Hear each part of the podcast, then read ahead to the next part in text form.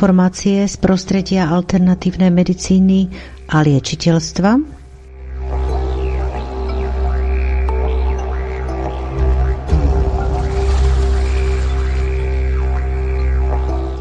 Veľa praktických a konkrétnych rád k vašej samoliečbe.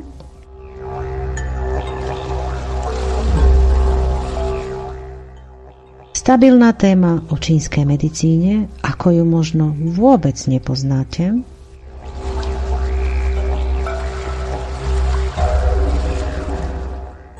Rôzni zaujímaví hostia,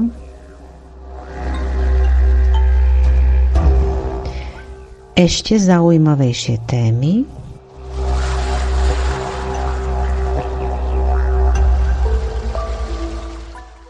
A toto všetko prináša pre vás štúdio ATV.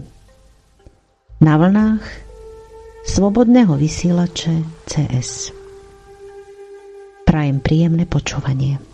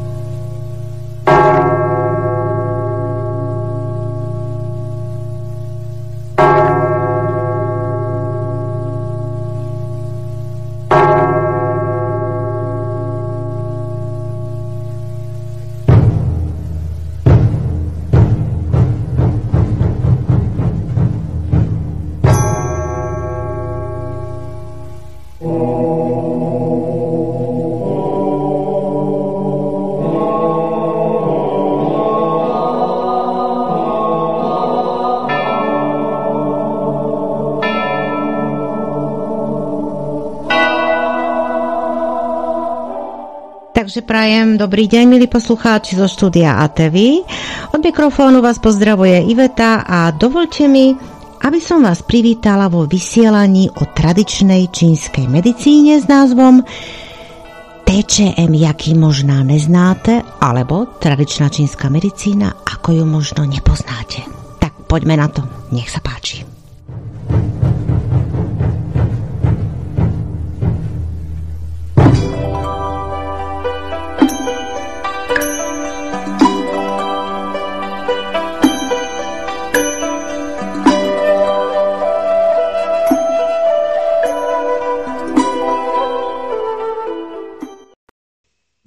Prajem milí poslucháči. Eh, hlási sa vám štúdio ATV od mikrofónu Iveta a dovolte, aby som vás srdečne privítala v našom ďalšom vysielaní o tradičnej čínskej medicíne, ale tentokrát to bude taký vianočný špeciál, ktorý bude iba jednu hodinu, ale bude veľmi zaujímavý, pretože budeme rozprávať na tému Vianoce v Číne, eh, pôvod eh, sviatkov, cykly a všetky tajomstvá okolo toho. A hneď tu vítam môjho stáleho hostia na túto tému odborníka, nášho milého pána Norberta Sinčaka. Dobrý deň, prajem, pán Sinčak. Príjemný deň prajem všetkým a pozdravujem.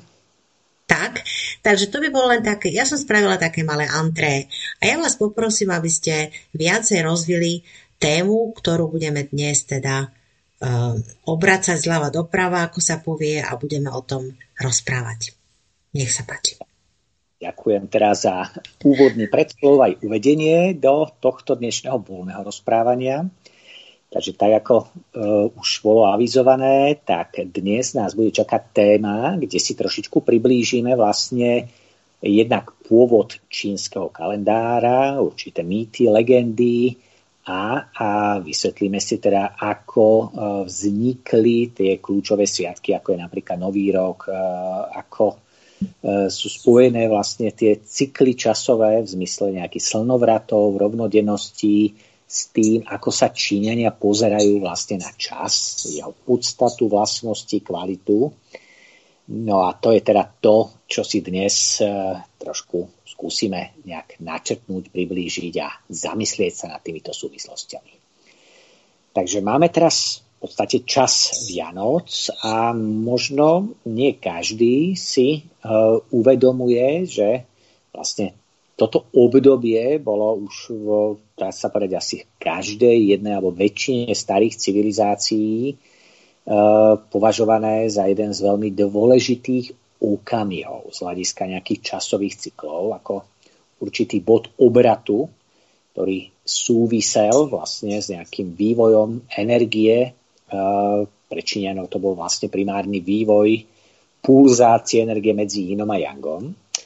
A práve teda zimný slnovrát je obdobie, kedy končí vývoj Yinu, čiže ženskej formy energie, ženskej podstaty energie, takže môžeme povedať tej mínusovej polarity, kedy dosiahne vlastne svoj krajný pól, a v tom krajnom pôle nastáva bod obratu. Čiže nastáva vlastne prechod, kedy v tej druhej polovičke roku začína opäť sa rodiť uh, yang, rodiť vlastne ten mužský princíp, mužská forma energie, tá aktívna, pohyblivá. No a, a je to teda obraz, kedy niečo končí a niečo e, začína.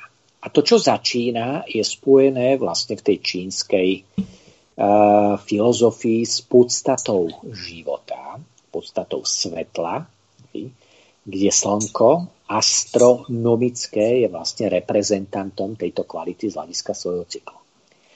Ak sa ale pozrieme trošičku do histórie, že kedy sa začal vlastne rodiť čínsky kalendár, ako e, Číňania pristupujú vlastne k počítaniu času, pretože ich spôsob je trošku odlišný v mnohom od iných civilizácií alebo niečo, čo tu v našich končinách bežne poznáme a používame, tak potrebujeme sa vydať vlastne do histórie veľmi, veľmi, veľmi ďaleko.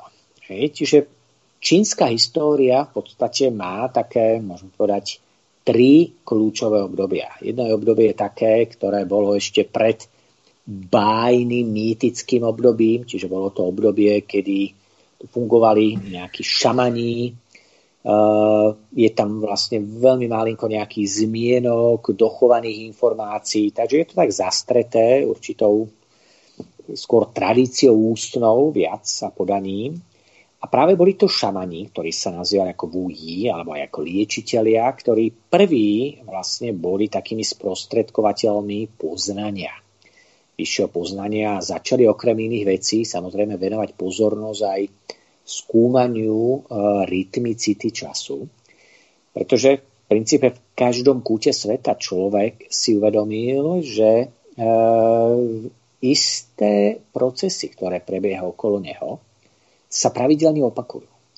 Čiže majú určitú periodicitu, majú istý rytmus a vlastne z generácie na generáciu sa začali vlastne tieto informácie zbierať, zhromažďovať. E, samozrejme, e, okrem oficiálnej histórie, tu je aj niečo, čo môžeme nazvať nie celkom tá oficiálna história, nie celkom tá kanonizovaná história, ktorú ale tiež možno je dobré spomenúť ako takú paralelu tomu nejakému tej línii teda konvenčnej. A tá vychádza z toho, že tu existovali staré civilizácie, ktoré zanikli z hľadiska či už nejakých kataklizmatických udalostí, ako napríklad bola potopa a podobne. A tieto civilizácie boli veľmi vyspelé a okrem iných vecí samozrejme mali aj informácie o vlastnostiach času, časových cykloch, planetárnych pohyboch. Takže e, je tu dosť veľa indícií, ktoré poukazujú na to, že tie informácie sa tu mohli v istej e, miere zachovať práve aj z týchto starých civilizácií a e, že sa vlastne istým spôsobom začali potom rozvíjať. Každopádne takéto kľúčové obdobie vlastne pre vznik toho, čo už poznáme ako nejaký čínsky kalendár, je tzv. mýtické obdobie Číny. To je obdobie, ktoré zhruba môžeme dať dozadu niečo menej ako 5000 rokov. Čiže cca okolo nejakého 2852 pred našim letopočtom. Je obdobie, ktoré bolo považované vlastne za príchod alebo narodenie Fúšiho, prvého vlastne mýtického veľkého cisára, ktorý vlastne priniesol poznanie, naučil ľudí napríklad akupunktúru, naučil uh, vlastne uh, vnímať isté základné filozofické princípy, ako napríklad usporiadanie trigramov. Takže priniesol dosť veľa uh, poznatkov o uh, práve takých filozofických, metafyzických princípoch, No a po ňom vlastne e, vládol Shenlong a po ňom bola veľmi dôležitá osoba pre e, obdobie čínskeho kalendára a to je bájny Ti, čiže žltý cisár. V podstate život žltého cisára e, sa datuje e, do obdobia zhruba 2697 až 2597, čiže symbolických nejakých 100 rokov života. No a práve tento cisár je opradený takými zvláštnymi legendami. Jednak e, jedna z zaujímavostí je napríklad to, že bol zobrazovaný ako byto so štyrmi tvárami, čiže ktoré hľadia do štyroch svetových strán. Mal sa narodiť na nejakej bájnej hore vlastne dlhovekosti a nesmrteľnosti. No a, a O čom hovorí tradícia, je jedna veľmi podstatná vec z pohľadu kalendára, časových cyklov. A to je to, že keď mal žltý cisár 60 rokov, čo e, malo nastať e, v období e, zhruba 2637, tak e, bola jedna veľmi významná astrologická konjunkcia kde sa 5 planét stretlo pokope. A tých 5 planét bol Merkúr, Venuša, Mars, Jupiter a Saturn. No a táto veľká konjunkcia bola samozrejme pozorovaná hvezdopravcami, čiže tými vlastne uh, uh, mudrcmi danej doby, a mala predstavovať vlastne uh, začiatok odkedy sa začal tvoriť vlastne čínsky kalendár v zmysle počítania času pomocou e, špeciálnej sekvencie cyklov, tzv. nebeských kmeňov a zemských vetiev. Čiže od tohto roku e, sa začal tento cyklus. Samozrejme, treba to brať trošku asi viacej symbolicky, pretože 60 rokov žltého cisára je presný počet, ktorý zodpovedá možným kombináciám nebeských kmeňov a zemských vetierov.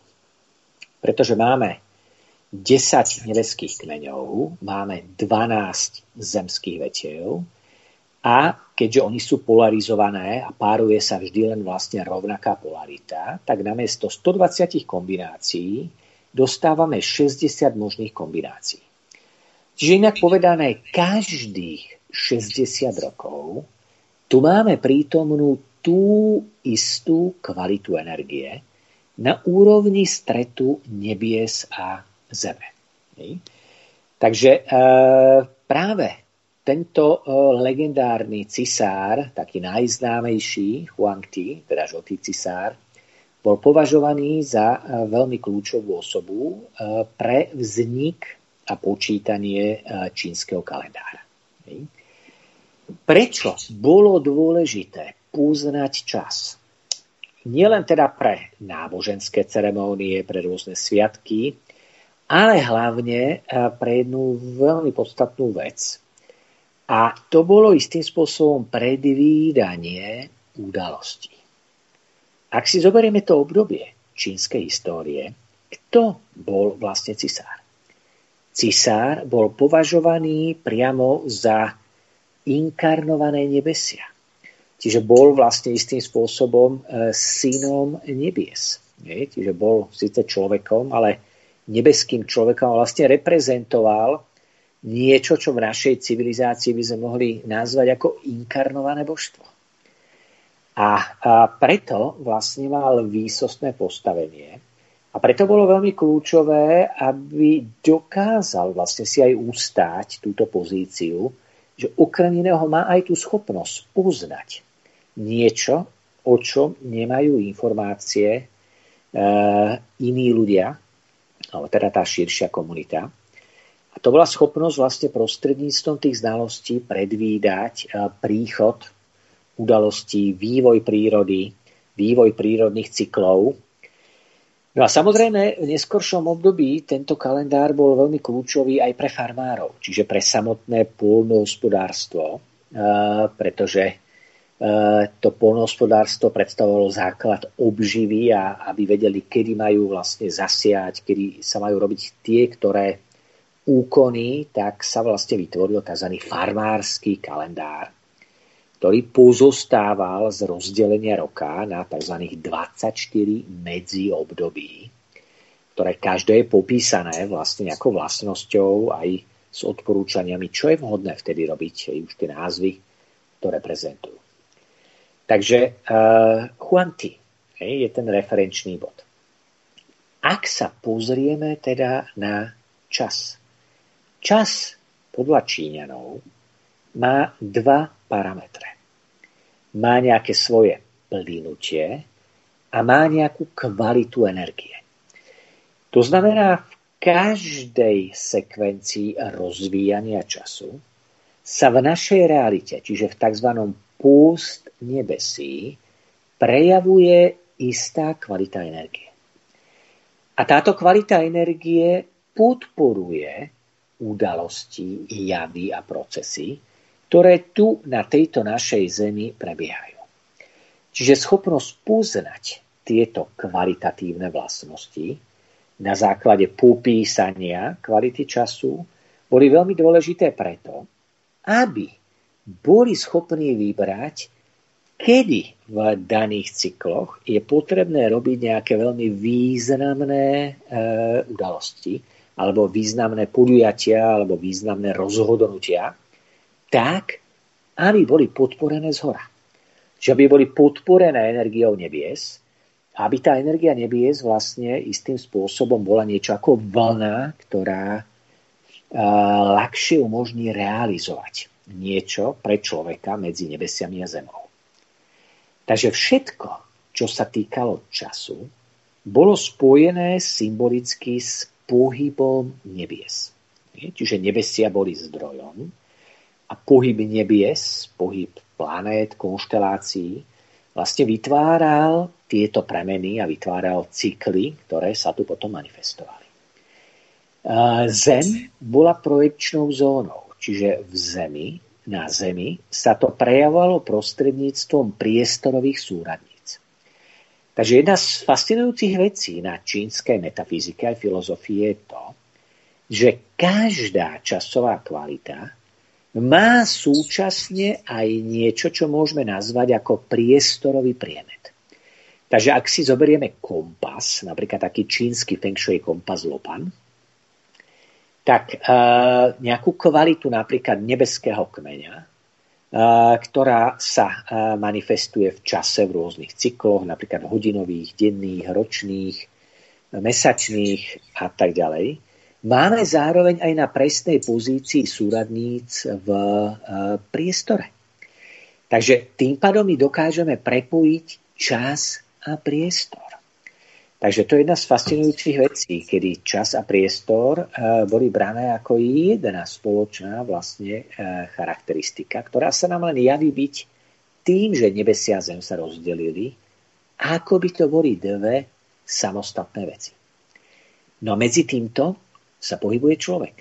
Ten človek koná, čiže má nejaké svoje aktivity, prepája a, a prostredníctvom jeho aktivít sa vlastne manifestuje táto energia nebie za zeme a tohto času v tom, aký je ten nejaký výstup, čo sa deje s prírodou, čo sa deje so životom, čiže inak povedané, ako sa ten život môže rozvíjať. Čas pochádza z podstaty a kvality, ktorá samotný čas presahuje. Čiže s niečím, čo by sme mohli nazvať ako bezčasie alebo väčnosť,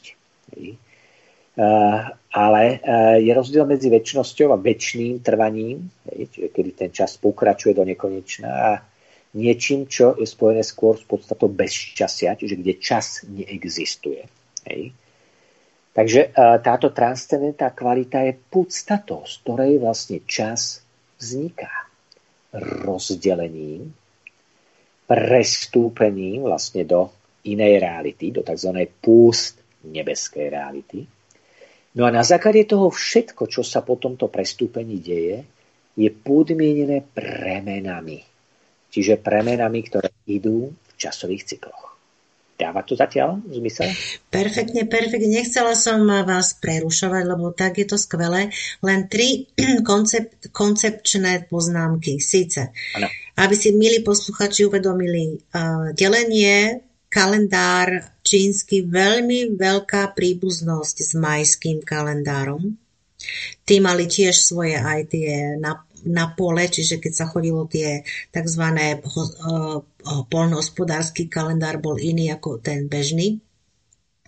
Potom ďalšia vec, taká koncepčná, že e, čas, čas ako taký, že vždy sa viedala o tom dišputa, že my máme lineárne meranie času ako ľudstvo v globále a že vlastne čas je naozaj nepreskúmaná vec, že v podstate všetko existuje súčasne, čiže minulosť, súčasnosť a budúcnosť. To je vlastne úžasná, úžasná, fenomenálna záležitosť, ktorú nie sme schopní uh, našimi moz, mozg, mozgami ako chápať, nakoľko máme tie filtre a sme ako uzavretí dosť, sme limitovaní, ale je to otázka času, podľa mňa tiež zase času, keď sa k tomu určite dopracujeme, aby sme to viacej chápali a tým pádom to, to bytie na zemi a bytie existencia na nebi, čiže v nebi to sú dve formy bytia a tam, tam sa to vlastne križuje s tou kvalitou a s, tým, s tými veličinami podľa čínskeho konceptu, to je fantastické. A ešte som niečo chcela, čo sme na začiatku, to je druhá poznámka. A tretia, ešte som, bože, niečo chcela povedať, ma napadlo tiež takáto komparácia, čiže porovnanie vy ste začali hovoriť o tom, musím si to písať na budúce. Ja si na to spomeniem. Jednoducho, toto som len chcela ako takú vsúku, že vlastne, aby sme si to tiež tak konceptuálne porovnali. Že je to, že je to fantastické, že do seba, do, do seba to vlastne zapadá. Že vlastne len tie, len tie nuancy určité a potom aj ten vývoj na, t- na tom území bol špecifický, ale že to, čo sa zachovalo v tom, v tom, v tom naozajskom klenotnom celkovom koncept, koncepčnom stave, napríklad hovorím stále o tej ajurvede a o tom, o, o tej čínskej medicíne, že vlastne to sú geniálne veci, ktoré nám ako tie odkazy z tých starých kultúr. My, my máme zavreté dvere a neučili sme sa, ani nám nebolo dovolené ďalej sa dostať ako tých 6 tisíc, cirka tých 6 tisíc rokov dozadu. To len toľko, čo som chcela povedať. Ďakujem pekne a môžete, nech sa páči, pokračovať. Dobre. Že veľmi dôležité je uvedomiť si, že vlastne Číňania tým pádom datovali úplne iným spôsobom svoj čas, svoje roky. A bolo to datované práve v tých uh, sekvenciách uh, kmeňov a vetiev. Čiže Ganz, ako sa tomu hovorilo, je, tie 60 vlastne kombinátory, 60-kový cyklus, ktorým sa vlastne tie e, udalosti odvíjali. Dokonca, čo bola taká raritka, tým, že vlastne e, cisár e, bol predstaviteľom tzv. mandátu nebies, čiže nejakého toho posolstva, tak veľmi prísne sa vydávali nariadenia z jeho strany na to, aby sa kalendár, do kalendárov nefušovalo. Čiže aby naozaj, keď sa kalendár vytvorí a, upresňuje vlastne výpočtami, tak sa držala jedna línia, dokonca bolo trestané smrťou, eh, keby niekto si dovolil vytvoriť nejaké vlastné alternatívne kalendáre v Starej Číne. Takže to je tiež taká záležitosť, no. že sa držalo. No, to je teda dobré. No to si ja predstaviť, viete sa predstaviť, že v dnešnej dobe by niekoho sťali za to, že, že by babral a fušoval do kalendára, no tak to bolo teda naozaj prísne. A už prepašte, viem, čo som chcela povedať to tretie. To tretie bolo presne porovnanie hlavy štátu s nad, nadprirodzenou silou a tento koncept bol aj v starom Egypte. To som chcela povedať. Áno, áno, bol aj v Egypte a samozrejme aj v iných civilizáciách, kde ten panový vlastne reprezentoval doslova ako keby to inkarnovanú podstatu toho najvyššieho princípu, princípu no. No a, a ak sa teda pozrieme vlastne na Čínu, tak históriou celú dobu sa tento kalendár vlastne rozvíjal v podobe tzv. lunárneho a solárneho kalendáru, za chvíľku o ňom ešte povieme. No a až e, v roku 1912 po tzv. synchajskej revolúcii, ktorá v Číne prebehla, bol zavedený v samotnej Číne gregoriánsky kalendár. Čiže až od 1912 roku začali Číňania takisto počítať svoje roky podľa kalendára, ktorý používame aj my a ktorý je tu zavedený. Takže toto je veľmi podstatné si uvedomiť, že je to pomerne nová záležitosť pre e, vývoj a popis udalostí, ktoré Číňania teda dokumentovali. Takže preto bolo treba robiť rôzne prevody. Každopádne, ak sa teda pozrieme na princíp toho času. V princípe základné dva kalendáre, ktoré sa v Číne používali počas celej histórie a používajú dodnes, sú solárny a lunárny kalendár. Takže solárny môžeme nazvať ako pevný, alebo teda s malinkými odchylkami. Lunárny ako pohyblivý. A tieto dva kalendáre mali úplne inú aplikáciu, úplne iné použitie, ale v princípe sa vyvíjali paralelne. Ten prvý vznikol najprv solárny, ktorý sa začal skúmať a po ňom historicky sa vlastne uh, doplnil a zdokonaloval lunárny kalendár. No a súvisia obidva vlastne so začiatkami rokov. Pretože Solárny kalendár popisuje vývoj a cyklus jangovej energie primárne. Čiže e, jeho podstata je podstata e, pravého svetla. Svetla života, čiže toho, čo reprezentuje samotné slnko ako princíp a ako teda zdroj v tejto našej realite pre vitalizáciu a život ako taký. No a mesiac reprezentovala mesačný cyklus púzovanie skôr tej vnútornej, skrytej, jinovej kvality energie. Takže môžeme si to predstaviť ako dve sínusovky. Hej. S tým, že ako ste povedala veľmi správne, tak to vnímanie času nebolo v starých kultúrách úplne celkom lineárne chápané, ale skôr e, cyklicky kruhovo. Čiže viac sa ten čas bral ako kruh, ktorý sa pravidelne opakuje a roztáča ako utvorený kruh, čiže ako vývojová špirála, kde opätovné vystavenie podobnej kvalite energie by malo byť už v inom vývojovom cykli vedomia aj udalostí, ale vlastne e, stále sa nám tu opakujú isté štandardné scenáre alebo modely alebo vzory, v ktorých sa naše udalosti e, komponujú a prejavujú. Čiže Takže, cyklo, cyklo, cyklovanie, cykly. E, cyklovanie, ako, pre, áno, tak, cyklovanie, áno. tak, cykly. Mhm. Áno, áno, áno, cykly, presne tak. V podstate, ak si pozrieme samotný kalendár e, nebeských kmeňov a zemských vetiev, on sa využíva aj v lunárnom, aj solárnom kalendári. Dnes je to veľmi metúce častokrát pre ľudí, lebo pozrú si nejaký kalendár čínsky a vidia, že čo je tam nejaký mesiac alebo rok, ktorý spadá do takej napríklad vodného potkana, hej, alebo uh, drevený tiger, alebo kovový tiger a tak ďalej. Hej. Takže to sú všetko vlastne pojmy, ktoré sú vlastne pre tie kmenia vetvy.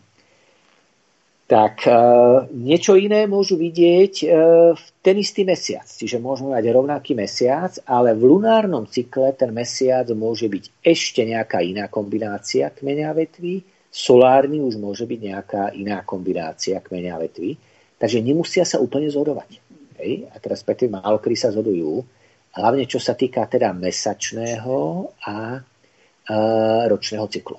Hej? Čiže tam máme posuny, pretože vychádza to vlastne z toho, že mesačný cyklus je pohyblivý, nestály každý rok, sa tam vlastne posúva a preto aj nový rok, e, ktorý e, u Číňanov začína solárny práve na zimný slnovrat a lunárny začína vždy niekedy medzi 21. E, januárom až 21. februárom, takže pohyblivý, môže mať jeden mesačný rozdiel. Áno, toto ľudí určite by zaujímalo, pretože sa všetci pýtajú, a to prečo tí Číňania majú ten uh, začiatok roka, ja neviem, 12. februára alebo 29. januára. Áno?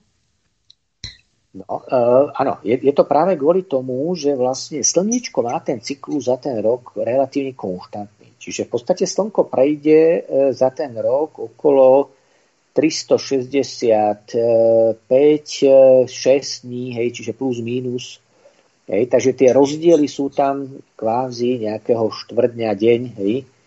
Takže preto máme nejaký prestupný rok, čiže zhruba každé 4 roky sa tu pridáva jeden prestupný deň, hej, ktorý sa tam pridáva, aby sa dorovnala vlastne táto nejaká odchýlka.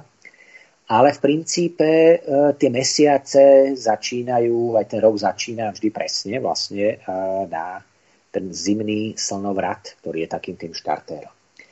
Každopádne tým, že lunárny mesiac je variabilný, pretože lunárny mesiac trvá 29 až do 30 dní, čiže nejaký 29,5 alebo presne nejaký 29,53 dňa je nejaká lunácia.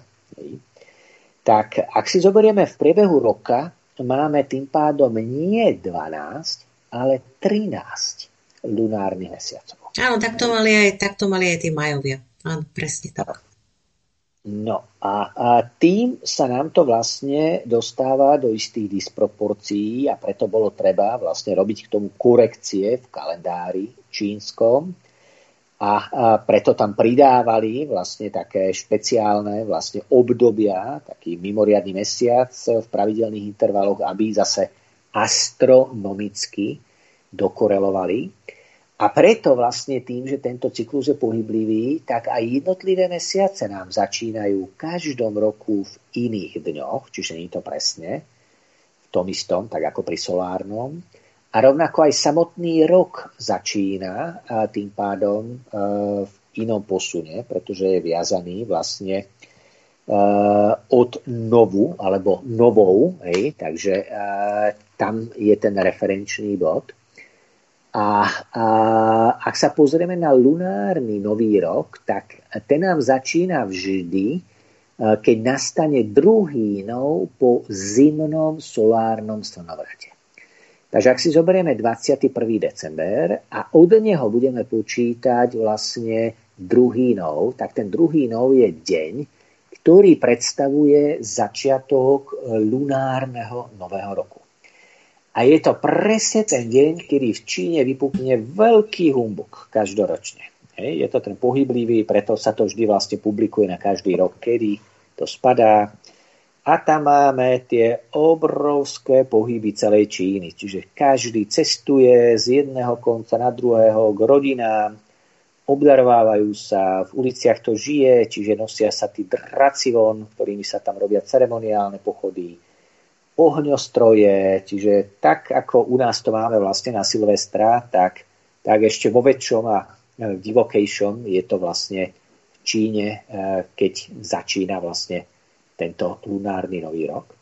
Tuto Asi... ešte len, pardon, len, že prečo to tak trieska, plieska, že oni odháňajú tých zlých duchov? To je zaujímavé tiež. Áno, áno, áno, áno, áno, pretože zase máme tu princíp. To obdobie vlastne okolo zimného slonovratu je obdobie najtemnejšie. Takže je tam najviac zinu a tým pádom vždy bolo spojené aj s tým, že tam práve tie temné entity, čiže tí temní duchovia, majú najlepší priestor, aby sa mohli prejaviť, pretože oni nemajú radi svetlo, takže svetlom, pred svetlom utekajú.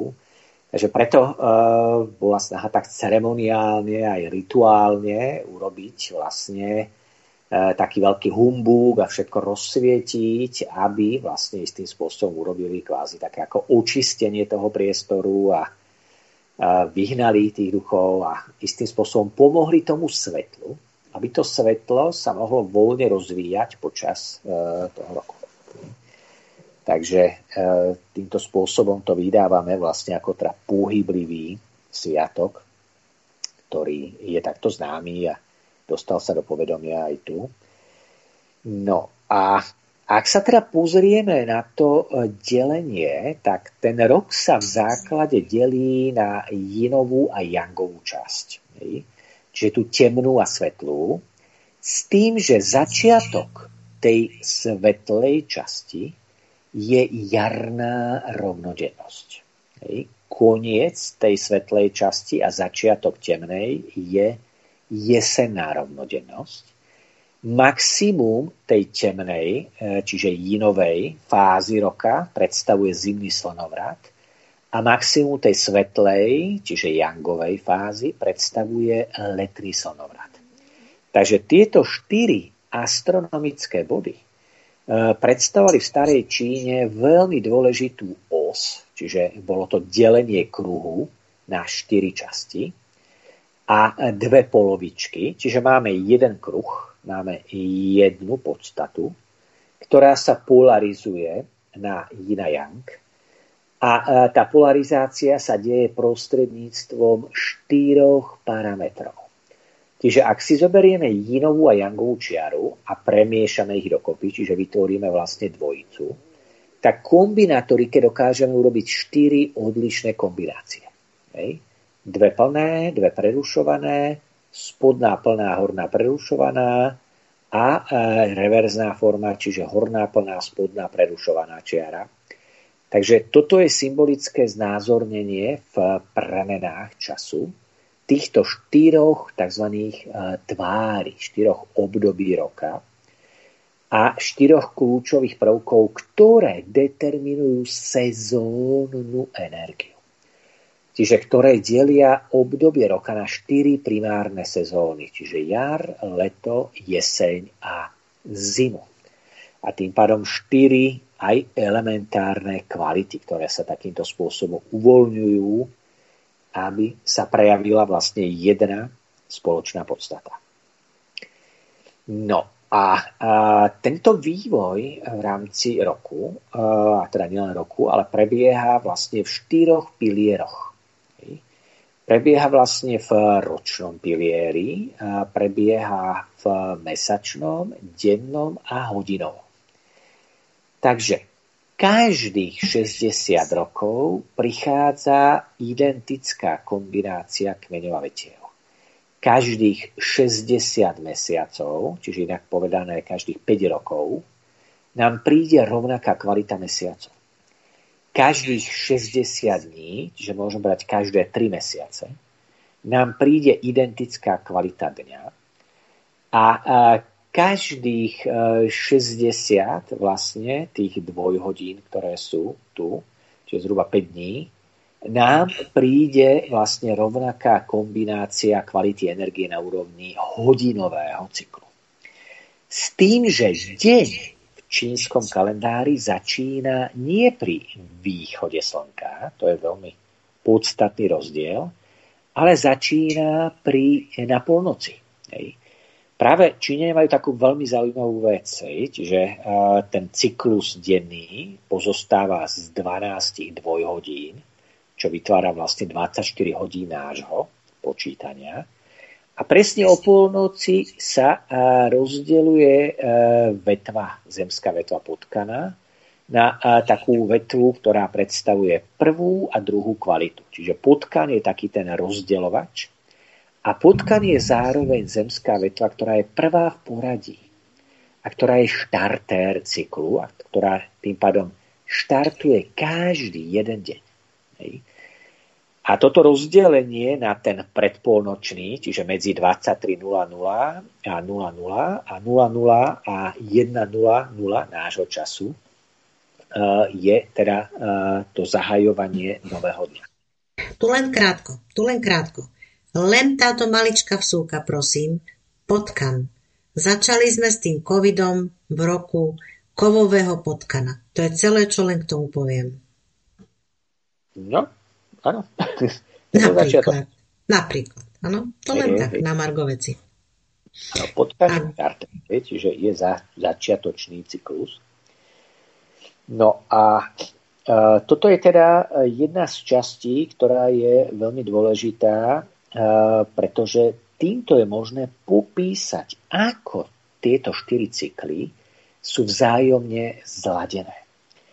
Hej. Navyše, ak sa pozrieme na tých 60 rokov, tak tých 60 rokov Číňania rozdeľujú na tri obdobia. Čiže obdobia Zeme, obdobia človeka a obdobia nebies. Čiže majú tam vlastne tri kvality. A, a tieto kvality sú definované vlastne 20-ročnými cyklami. Čiže každých 20 rokov sa nám tu objaví nová kvalita. No a v okamihu, keď prebehne trikrát týchto 60 rokov, tak sa dostaneme do niečoho, čo Číňania poznajú ako tzv. veľký 180-ročný cyklus. Takže 180-ročný cyklus znamená, že sa trikrát, čiže na úrovni zase nebies, človeka a zeme, prestrieda všetkých 60 kombinácií a tým pádom sa vlastne završí všetko. S tým, že každá táto 20 ročnica, ktorých je 9 vo veľkom 180-ročnom cykle, predstavuje určité vlastnosti energie, ktoré sú priradené tzv. trigramom. 8 trigramom plus teda centrálnej pozícii, ktorá predstavuje tzv. číslo 5, 5. cyklus, čiže tzv. cisárskej pozícii, a sú zároveň priradené k jednej z ďalších veľmi zaujímavých vecí v rámci čínskeho časovania a to je 9 hviezd tzv. veľkého vozu. Veľký voz, nehovorili sme si o tom, je e, veľmi dôležitý pre časové cykly. A doplním za chvíľku k tomu informáciu. Čo ale chcem povedať? Prečo je to dôležité? Pretože v roku 2024, čiže o dva roky, Hej, 4. februára 2024 sa oficiálne presunieme do uh, poslednej 20 ročnice veľkého 180-ročného cyklu, ktorého sme súčasťou. Do trigramu Li, čiže tzv. ohnivej kvality. Takže budeme vstupovať do ohňa a bude to predstavovať posledných 20 rokov, v ktorom sa bude dovršovať všetko, čo za posledných 160 rokov sa tu rozbiehalo. Takže to je veľmi dôležitá vec. Čiže bude sa finišovať. Bude sa robiť veľké upratovanie, bude sa robiť vlastne veľké preusporiadavanie v živote spoločnosti. Takže každých 180 rokov dochádza vlastne k takémuto zarovnaniu a k takýmto nejakým prehodeniam cyklov. No a to je teda veľmi dôležitá vec. Dôležitá vec sú aj tie 60-kové cykly aj pre náš vývoj ľudí. Pretože napríklad v starom Nejtingu bolo popísané, že život človeka je predprogramovaný na dva 60-ročné cykly. Áno. Čiže povedané 120 rokov jeden zemský, v ktorom sa človek má starať o e, veci dolného sveta, čiže pozemské alebo materiálne, a nebeský, v ktorom sa má starať o nebesia, čiže o nebeské veci, o svoj spirituálny rozvoj. No a, práve tých 120 rokov predstavuje vlastne dva 60-kové cykly. Čiže v okamihu, keď človek oslovuje svoju 60 60 rokov, tak je to jedna veľmi dôležitá vec pre každého z nás. Je to znovu narodenie. Opäť sa narodíme do tej istej kvality energie, akú sme mali v úkamiu nášho narodenia sem na zem. A akurát to bude už narodenie do nebeského cyklu. Takže preto veľmi častokrát ľudia presne okolo 60 zažívajú dosť veľké transformácie dosť veľké premeny a mnohí dokonca tú energiu neukočírujú, že ich to jednoducho zdravotne odrovná. Štandardne to bol vek, v ktorom sa tu chodívalo do dôchodku. Hej. Samozrejme, tie dôchodky vidíme, čo sa s nimi deje. Na chvíľku pôjdeme už rovno e, z práce do rakvy. Hej. Čo, čo by, to budeme ešte 30 rokov musieť pracovať, ako v Amerike 80 ročný alebo niekde v Malajzii na, na ulici budeme ešte predávať ako 85-ročný nejaké chlebičky alebo nejaké opečené zemiaky. No, to tak sa asi celé dopadne. No. Hej, hej, hej. Takže e, preto je to dôležité. Zároveň sú dôležité napríklad aj 10-ročné cykly, pretože každých 10 rokov sa nám zopakuje tá istá nebeská kvalita. Ako sme sa narodili, takže ak si pozrie niekto rok svojho narodenia, napríklad čo je 1964, tak každý rok, ktorý končí na štvorku, bude pre neho predstavovať znovu narodenie na nebesiach. Hej. A, čo je dôležité, každých 12 rokov sa narodíme opäť do tej istej kvality zemskej vetvy. Uh, takže uh, každá 12 ročnica, ktorú si pripočítame k nášmu veku, znamená, že sme vlastne znovu narodení na Zemi. A opätovné znovu zrodenie teda tých 60 rokov, ako sme o tom hovorili. Takže toto je tiež jedna z veľmi zaujímavých vecí z pohľadu čínskeho. Čo to znamená? Ak nám príde tá istá kvalita, znamená to, že to, čo je v nás, bude výrazne zosilnené tom dobrom, aj zlom, harmonickom, aj neharmonickom. Takže nás to bude nejak výraznejšie akcelerovať k nejakým zmenám alebo cestiam. Takže a, toto sú také určité špecifiká, ktoré sú veľmi zaujímavé v rámci e, toho e, čínskeho popisu. No a aby sme si nemysleli, že Číňania pozerali len nejak tak krátko zrako, že tých 180 rokov bol nejaký ten cyklus a za to už nesledovali, už ich to nezaujímalo. To nie je pravda. Používali aj pomerne veľké cykly. Napríklad, jeden cyklus sa nazýval Pú, ktorý mal 76 rokov a, a 20 takýchto cyklov vytváralo tzv. jeden cyklus, ktorý sa nazýval Ti. A to bolo dokopy 1520 rokov. Hej? Čiže kedy prichádzala uh, identická kvalita. Každých 1520 rokov. Potom napríklad tam bol cyklus, ktorý sa nazýval Yuan, uh, ktorý predstavoval tri tieto ti cykly, čiže zemský, nebeský a ľudský. A trvá 4560 rokov ako cyklus, ktorý sa opakuje. No a dva takéto juany e, vytvárajú tzv. Shang Yuan, čo je nejakých 9120 ročný cyklus. Takže to je e, niečo, čo predstavuje vlastne už celkom slušnú e, variáciu. Hej, a, a tento Shang Yuan sa potom rozvíja dokonca až do cyklov, ktoré môžu sa rátať v niečom, čo u nás by sa počítali v miliónoch rokov. Hej. Niečo podobne, ako to vidíme vo vedskej astrológii a vedských cykloch, ktoré tiež pracujú aj s obrovskými časovými úsekmi, ktoré sú pre nás nepredstaviteľné. Takže aj v samotnom koncepte teda tej čínskej e, astrológie, astronómie a počítania časov sa pracovalo tak s krátkými výsekmi, ale e, popisovali sa aj teda tieto veľmi veľké dlhé cykly e, z hľadiska teda vývoja nejakých vecí a boli k ním prijadzované vlastne určité kvalitatívne parametre a, a tie sa dali potom použiť na predikcie Hej. Čiže jedna z veľmi podstatných vecí, čo si musíme uvedomiť ešte, pre starých Číňanov čas nebola len záležitosť praktická, aby sme sa vedeli pozrieť, koľko je hodín a aký je dneska dátum, ale slúžila na porozumenie kvalite energie. Hej. Takže my sa dnes, my dnes v západnej civilizácii sme naučení vnímať čas z pohľadu kvantitatívneho. Čiže popísať ho, koľko je času teraz, alebo koľko máme času, koľko nám to trvá, hej, e, aký je čas, hej, e, akého dátum bude o dva týždne a teda. Čiže nás zaujíma vlastne kvantita. Ale e, nezaujíma nás kvalita. Hej, kdežto pre Číňanov bola podstatná kvalita. To znamená, to nosné popisovanie bolo hlavne preto, aby boli schopní porozumieť tomu, čo sa deje.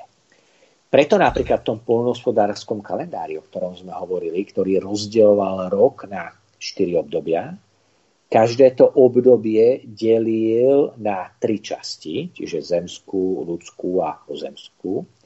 A každú z tých častí troch delil na dve jínové polarity a jangovú polaritu.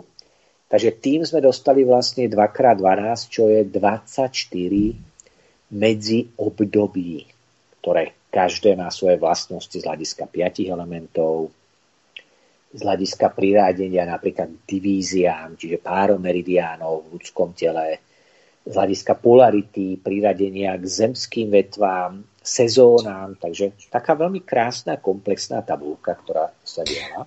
Áno, kompatibilita. Áno, áno, áno. A hlavne sa používala aj prakticky. Napríklad, teraz, keď sa pozrieme na zimný slnovrat, keďže máme veľmi extrémnu yangovú energiu, tak treba v čínskej medicíne sa tento čas a tento deň využíval na preventívne podporenie yangu. Takže jedna z techník, ktorá sa na to používalo, bolo pomoxovať bod Cusan Li, čiže žalúdočnú 36, u mužov vľavo, u žien vpravo, aspoň tromi kúžielkami, čiže na zemi, nebesiach aj človeku, čiže v ríšach. Takže tri kúžielky sa tam zvykli zapáliť, tak, aby to teplo sa odozdalo. Alebo teda dá sa to namoxovať aj e, priamo vlastne e, moxou, palinovou moxou. Takže e, kto poznáte, alebo ste videli niekedy, ako sa to robí, tak presne na zimný slnovrad je výborné túto techniku aplikovať, čiže kedy ten yang je vlastne najslabší a tým pomáhame vlastne cez tento bod, ktorý je veľmi dobre tonizujúci na yang celého tela. No to je len, áno, to je len pripomeniem, že to je na nohe ten bod, aby si, uh, si vedeli poslucháči predstaviť. Je to, na, je to napravu pod kolenom trošku 4 prsty, 3 cuny. To znamená, keď si niekto pozrie na internete Susan Lee, ST, Stomič, ako žalúdok 36, tak si to môžu aspoň lokalizačne pozrieť, kde to je ten bod. Mimochodom ten bod uh, si um, stimulovali športovci uh, čínsky, to bolo ako, také, ako taký predpis na to, aby mali zvýšený výkon. To som tiež ako niekde počula a viem, že ten Susan Lee je dôležitý pre ľudí od 55 vyššie, uh, proste čo sa týka celkovo stimulácie E, ľudského tela, aby vládali, aby mali podporený výkon a tak ďalej. Ale to, to hovoríte mudro, no, ale s, tým, s tými tromi kúželkami len by som upresnila, že tri naraz horieť alebo na trikrát. E, nie, na trikrát. Čiže e, zapáli sa prvé, nechá dohorieť, druhé nechá dohorieť, tretie nechá dohorieť. Hej? Ale táto všetko... technika je na vyslovene pre praktikov, ktorí vedia, ako sa robí. Jasné, to nemôže každý zapalovať nad, nad Susanly, boxom sa popália ľudia. Samozrejme, to nikomu neodporúčam, ale kto poznáte e, čínskeho terapeuta, alebo ste niekedy boli a ne, neobávate sa, tak môžete si to nechať urobiť ako nech vám to spraví on originál. Ale to vravím akože na trikrát ešte, ešte by som ja povedala, že naraz ten deň to urobiť, alebo rozdeliť to na, na Nie, tri dní? Ten, ten deň sa to robí špeciálne, pretože tá trojka je symbolicky to, aby sa to uh, manifestovalo aj v rovine nebies, aj zeme, aj človeka. Aha, majú takú krásnu symboliku. Uh, číslo 1 zodpoveda nebesiam. Číslo 2 zodpovedá zemi a keďže Zem je zároveň obsiahnutá v nebesiach, tak 1 plus 2 je 3 a tá trojka sú teda takisto nebesia. Rovnako každé nepárne číslo predstavuje nebesia a každé párne číslo predstavuje Zem. Hej, z pohľadu. Inak by sme povedali yang a yin, čiže nepárne čísla yang, párne čísla yin. Takže preto aj ten počet, koľko tých kúžielkov sa zapáli, bol dôležitý, pretože ak zapálime párny počet, robíme jinovú akciu. Ak zapálime nepárny počet, použijeme yangovú akciu. A keďže nám ide o doplnenie yangu, potrebujeme nepárny počet. A najmenšie množstvo, ktoré tam je generované aj s pohybom, lebo jednotka je bez pohybu, jednotka je statická, tak je číslo 3. Takže nepotrebujeme viac, stačia tri dobre zapálené, aby sme obnovili esenciu nebies a revitalizovali vlastne Jan, pomohli ho naštartovať. Takže takto jednoducho uvažovali a uvažujú starí Číňania. Super, ďakujeme za tip, to je veľmi zaujímavé. veľmi zaujímavé. A potom, čo by som teda povedal pre tie naše končiny, čo je e, taká jedna z veľmi pekných vecí, a je uvedomenie si zemien, ktoré v čase sa tu cyklicky opakujú. Každý z nás napríklad na dvere svojho bytu, ak bývame v Činžiaku, alebo dvere svojho domu, vstupné do domu, pokiaľ niekto býva, tak e, sa zvyklo v našich končinách dávať taký ten e, venček sezónny. Poznáte to asi, hej? Takže v podstate určitá dekorácia, ktorá predstavuje kruh a vždy sa vyzdobovala motívmi danej sezóny. Že vždy, keď sa tá sezóna menila, tak sa vlastne vymenil aj ten domček teda venček, nie domček, venček. No a prezentovalo to vlastne to, že sme si vedomi toho spojenia. Vedomí, že sme v kontakte s tou premenou, že chceme konať v súlade vlastne s tými časovými cyklami. U nás vlastne v kresťanskej tradícii sa tento venček ako adventný veniec s tromi sviečkami zapaluje vlastne v okamihu, keď nám tu začína vlastne adventné obdobie, je adventná nedela, prvá, druhá, tretia, štvrtá vlastne. Štyri, to... štyri sviečky, áno, štyri, štyri. Štyri sviečky, to je tiež vlastne to istá, tá istá symbolika, čiže rozdelenie toho roku, toho kruhu na štyri časti, štyri sezóny, štyri kľúčové body, mm. hej, štyri smery, takže to je, to je veľmi pradávna matrica. A toto je niečo, čo si každý môže urobiť a čo môže dávať. Hej. Napríklad v Číne veľmi častokrát pracovali aj so zvukom, čiže používali napríklad trubičky, ktoré plnili popolom. A vždy, keď sa menila sezóna, tak sa tam vlastne menila množstvo toho popolu, aby keď sa na ne cinklo, sa vydával iný tón, ktorý bol zladený s tou sezónou.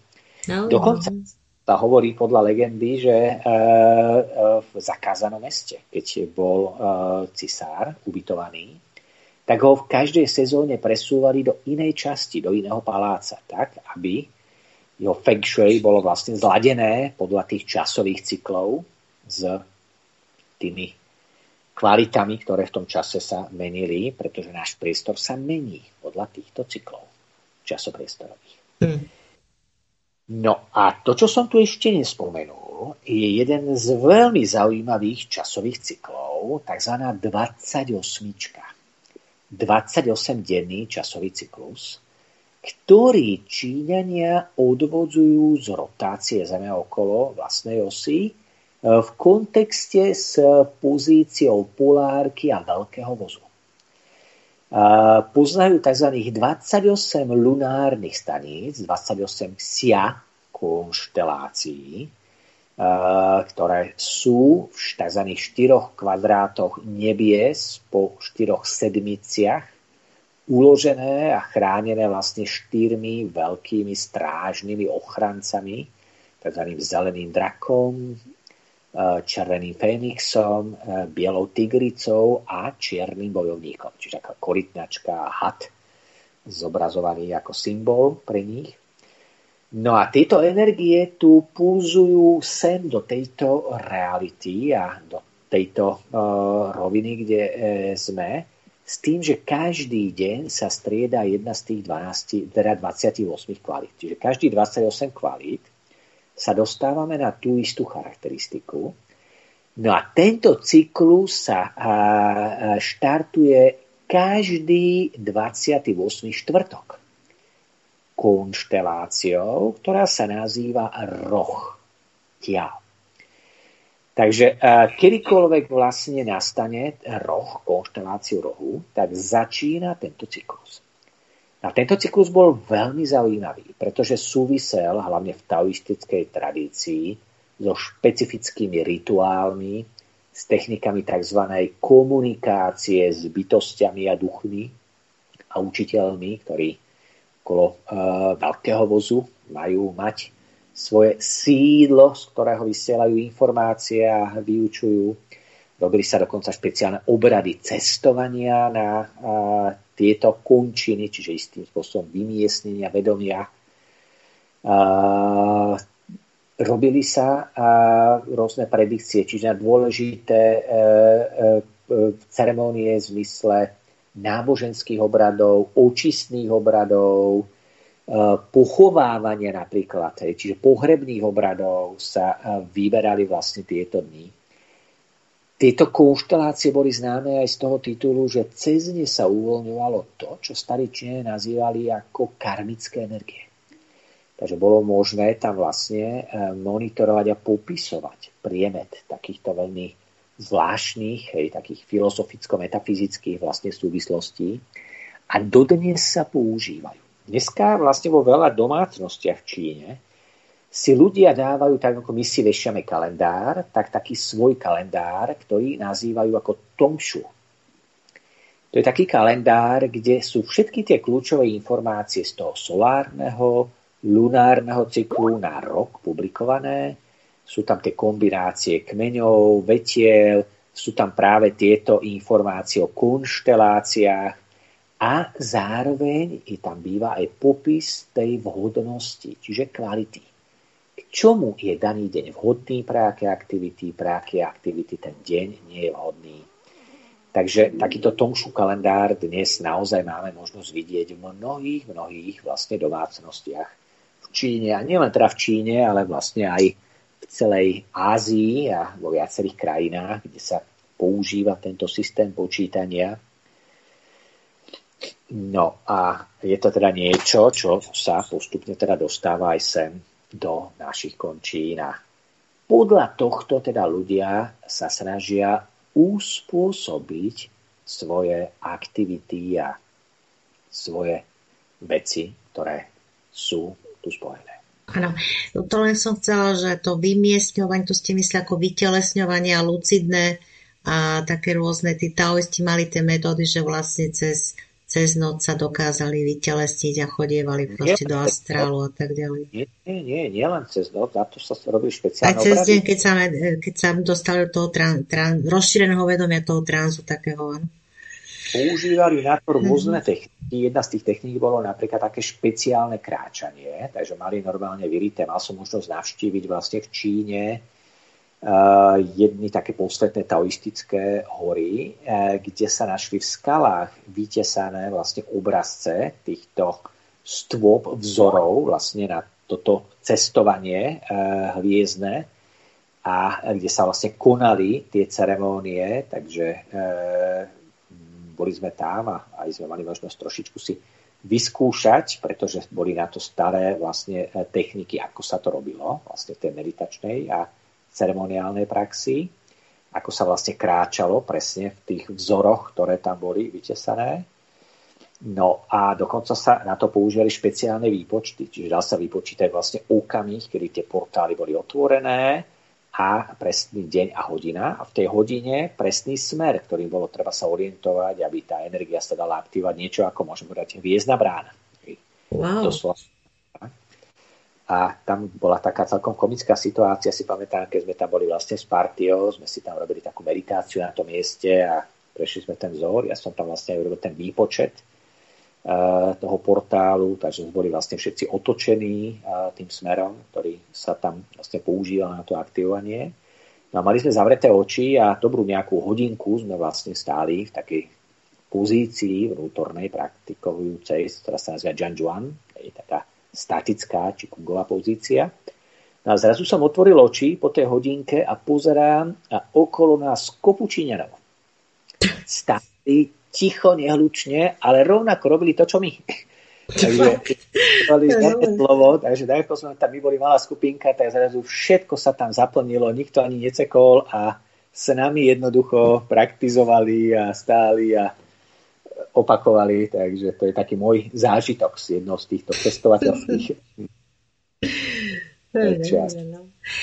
no, tak akože to je fantázia, že máte takéto. No, chcem len pripomenúť, že je hoďka. Neviem, či mám dať break, alebo či už teda poviete finálne slovo a nebudeme tú reláciu naťahovať, lebo sme si povedali, že takú hodinovú špeciálku spravíme, ale ja by som vás počúvala aj ďalej, ale viem, že vy ste zanepráznení.